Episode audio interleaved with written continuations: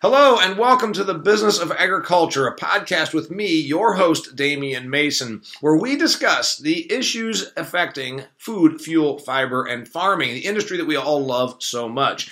You know, I recorded a Facebook Live recently and I put a video out there. But if you missed it, I think this is something that is so important to our industry, you should hear it here on the Business of Agriculture podcast. And I'm talking about social, socially conscious marketing.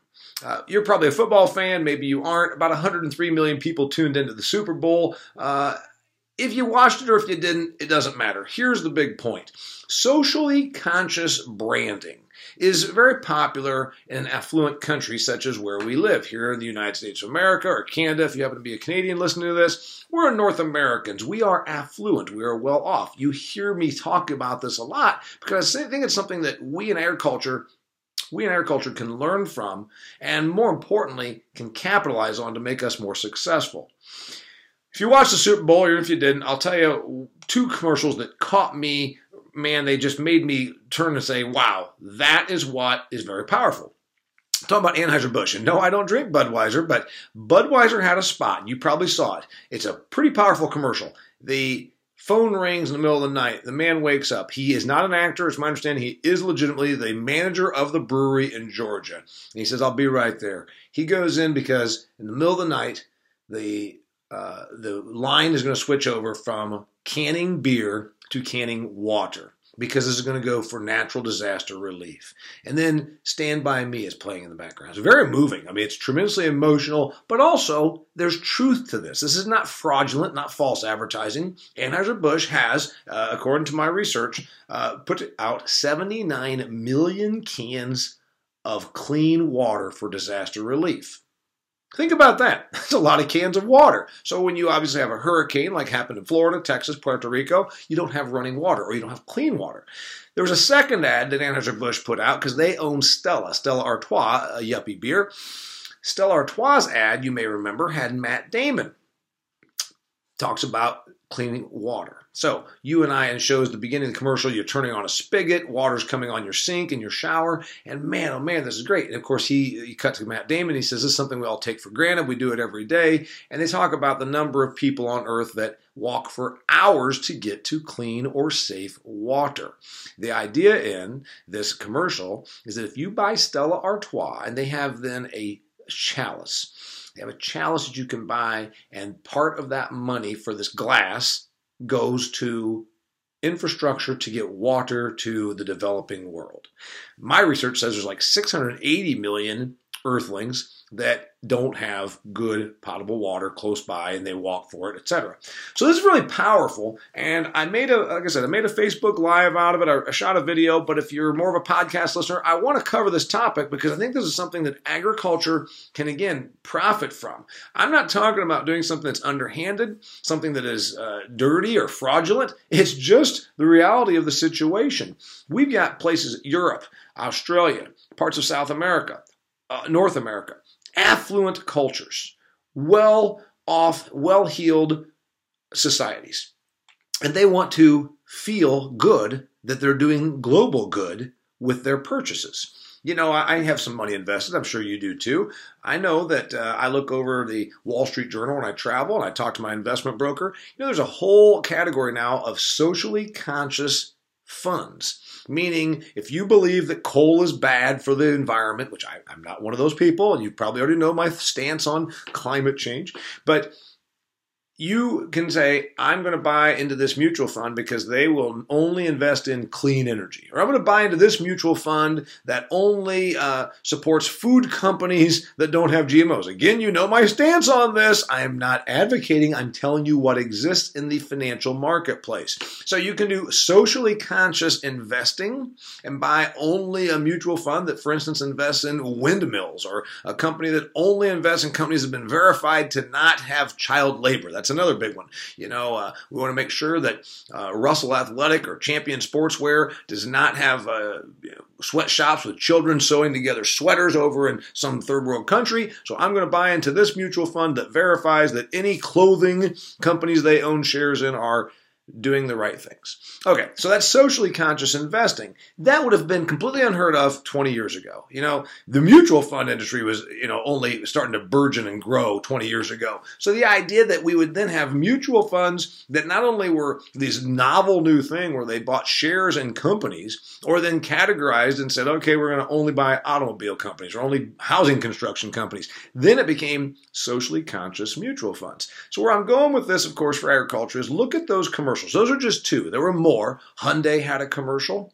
Did you happen to see that one? They bring in people and they say by buying a Hyundai, our contributions to this sort of healthcare initiative, I believe it was heart medicine, heart care, or something like that. I mean, again, I mostly started jotting down my notes on the Anheuser-Busch thing, but a lot of socially conscious ads in that Super Bowl. What can we do as agriculture? Okay, we've got an industry that is rife, full, stocked up with commodities. I'm not being mean, I'm being honest. Ladies and gentlemen, we don't have $7.50 corn right now. You know why? Because the globe has plenty of corn. We don't have $14, $16 soybeans because the globe has plenty of soybeans. Wheat are not at all time highs because the globe has plenty of wheat. Milk. Some countries have so much milk, they supply the production of it. You know where I'm going with this. We have plenty of product. Now, that's a good problem to have as a society, as I point out all the time. You know, we used to have one and a half billion starving people on Earth. Today, we're down to only 800 million chronically hungry people on Earth. And during that two decades, when we peeled off 200 million starving people because we feed them better, we grew by one and a half billion. Amazing productivity. I applaud this. I point it out all the time. If you know me, you know I'm pro modern agriculture. A surplus of food is one hell of a nice problem to have. But I'm telling you, here's an idea. Since we know we've got plenty of product, why don't we get more creative in how we sell it? And why don't we, more importantly, sell it for a higher profit margin? Uh, you've heard me say this again and again and again. Agriculture does suffer from a commodity mindset. For years and years and years, it was just how many pounds can we put on that steer in the feed yard in Nebraska? How many days can we get a chicken from a chick to a broiler to processed? How many gallons can we squeeze out of a Holstein? How many bushels can we get out of that acre? I get it. I'm a farm boy. But I'm telling you, we're not there anymore. Production is not the problem promotion and profitability are our new problems. So, with that in mind, what if we did a better job with socially conscious marketing? I speak to potato people. I have spoken to a number of potato groups. Potato Expo in Las Vegas. Potatoes New Brunswick was just my client last week. Potatoes in Idaho, potatoes in Washington, Oregon, you name it, I've done potatoes. I like potatoes. I eat potatoes. So do you. But Americans are eating 25% less. Did you hear that? Americans are eating 25% less potatoes than we did just in 1996. So, in a little over two decades, we've dropped our consumption of spuds by a quarter. Call it the Atkins diet, the low carb movement, call it what you will. The reality is, less potatoes are getting consumed. So, you're saying, Damon, what does that do with socially conscious marketing? Well, a year or two ago, when I was in front of the potato people, I came up with this idea and I said, You want to sell potatoes? Maybe you won't sell any more of them, but you'll sell them for more money. And I think you will sell more of them, and here's why. I gave them the idea potatoes against poverty. Did you hear that? Potatoes against poverty. The concept is rather than a $3.99 bag of russets, you say, all right, $6.99, $7.99. And we're going to have imagery all over this bag. It's going to say potatoes against poverty. It's not going to be your basic little uh, you know, mesh bag. It's going to have labeling that is very, very distinct. Potatoes suffer from that, you know. One bag of potatoes doesn't look all that much different from the other. But this bag is going to say potatoes against poverty. And this way, when the shopper, maybe it's at Whole Foods, maybe it's at Trader Joe's, maybe it's at an upscale Sprouts, maybe it's not at your basic Walmart. I get that. It's going to be at a higher end store where people can afford to pay for feelings, where the shoppers want to buy global consciousness and global good. And on that end cap, that $6.99, $7.99, 10 pound bag of taters that says potatoes against poverty, when that shopper goes across the shop, the, the, the cash register, when they walk out to their car, they carry this bag and it proves that they care about Earth, that they want there to be no starving people. Because what Potatoes Against Poverty is going to do, they're going to, for every 10 pound bag of potatoes that you buy, they will promise to deliver another 10 pounds to a local soup kitchen. They will deliver another 10 pounds to a food pantry. Better yet, they will dehydrate 10 pounds. If you pay $9.99 for that bag of potatoes for poverty, and this could be the Global Potatoes Against Poverty program, and they will dehydrate 10 pounds. And they will ship it to a third world country with clean water. Maybe they team up with Anheuser-Busch that wants social consciousness and they can afford to do this because they're going to make it so that they have a similar concept for every 12 pack of whatnot you buy from us. We will make sure that clean water is distributed to people in a third world country or in an area that's had disaster problems, natural disaster relief issues. Okay? So what we do then is we take 10 more pounds off the market and they go to somewhere that is needed. So we just sold double the amount of potatoes and we got more margin on it because you just took a $3.99 and made it a $7.99 and everybody feels good. No, not everybody. We know there's going to be uh, SNAP recipients. We know there's going to be lower income people that are not going to buy into this. But we also know that we mustn't cater solely to them because that's commodity mindset. When you go for the higher customer, the higher end, the more affluent customer, you get higher margins. Also, those people tend to be the ones that drive the food and foodie agenda. Remember, the poor people do not sign petitions outside of Whole Foods. They do not march against Monsanto. They do not call their state or U.S. representative and influence food policy. So we must realize it's this social consciousness that appeals to the top half of our customer base. Remember, I tell you in my speeches about the Maslow's hierarchy of needs. Bottom of the hierarchy, physiological needs food, water, shelter. We're not there as a society. So the people are moving further up the Maslow's hierarchy of needs into self esteem needs, into purpose needs, into self actualization. They want to feel good. Selling social, social consciousness accomplishes that. We could do this for all the other commodity groups. I've talked about this with my milk people. Remember, I'm a dairy farm kid. Why do we still have so much milk? Because it's not hard to make milk. It used to be when my father was a dairy herdsman, it was hard to get milk uh, you know, to this quantity. Plus, we drink more of it per human here in the United States. We're from 46 gallons per American down to about 17 or 18 last I checked. So that means from World War II to now, we're drinking about a third the amount of milk.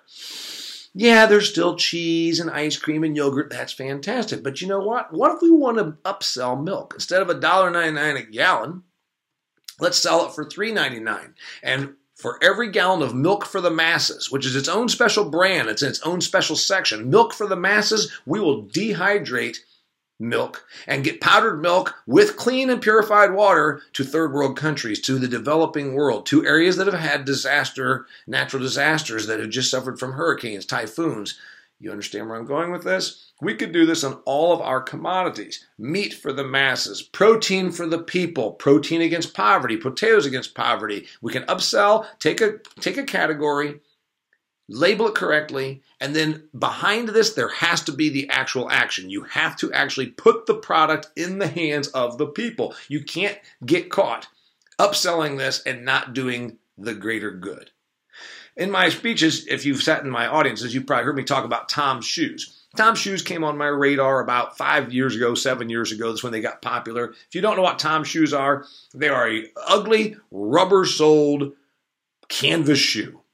Sell them for $39.99, $40 for a pair. And I always tell everybody if you don't want to spend 40 bucks, but you want a shoe very similar, deal meth, get arrested, go to jail. They're basically the same as jail issue, prison issue sneakers. It's a canvas shoe with a rubber sole.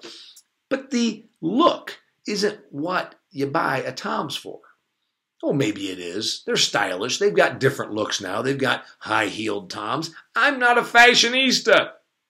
I don't have hundreds of pairs of shoes. I wear cowboy boots and sneakers. Here's what I'm telling you though Tom's shoes became very popular because it became fashionable, especially among a certain demographic, meaning more well heeled people, maybe college folks, suburbanites, to wear Tom's shoes. Because for every pair of Tom's shoes that is sold, another pair is given to a resident of a developing country in the third world that needs shoes. And I joke, of course, that probably we're shipping these shoes to the people that actually work in the factories where they make them. Ha ha. Whether that's true or not, I don't know, but I can tell you this.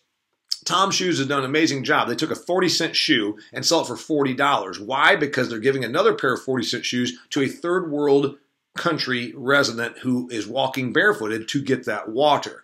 Lesson for us in agriculture folks want to buy. You can say, Damian, that doesn't make any sense. What if we just what if we just went to the Salvation Army or Goodwill, bought a whole container full of used sneakers, and shipped them over to that third world country? Then they would have shoes, and I could probably buy a whole container for $40. Of course you could, ladies and gentlemen, but you do not get social credibility. You do not get social consciousness. You do not get patted on the back from your coworkers by wearing Toms when you do it that way. You see, there is a certain amount of self fulfillment. When a person buys this product that is socially conscious, they then feel like they are a better person, that they care. It's not just the fashion of a Tom shoe, it is the feeling that the consumer derives. And when they believe that by buying something, by spending $40 at the mall on a pair of shoes that they have served a greater good, they go to bed happy at night and the shoe company sold two pair of shoes.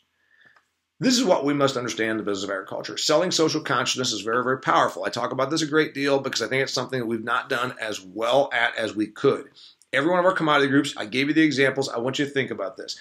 Maybe you're a football fan, maybe you're not. If you caught the commercials, wonderful. You understand why those are so powerful. I'm not talking about rooking anybody. I'm not talking about manipulating anybody. I'm talking about giving the consumer what they want. Because I know this when our customers feel good about doing global good when they do business with us, they are happier and they are wonderful consumers. Rather than fighting with us about GMOs or protesting outside of the Whole Foods, now we've given them something else to love agriculture, to love what we do because all we're trying to do is put food in the mouths of the hungry. At the soup kitchen with potatoes against poverty, dehydrated milk for milk for the masses, all we did was prove that we care and we gave the customer a chance to love us by giving them that product and them spending more money. Think of that. We made more margin, more profit. They spent more money. They feel good about it. When you let your customers feel good about doing business with you by doing a greater global good,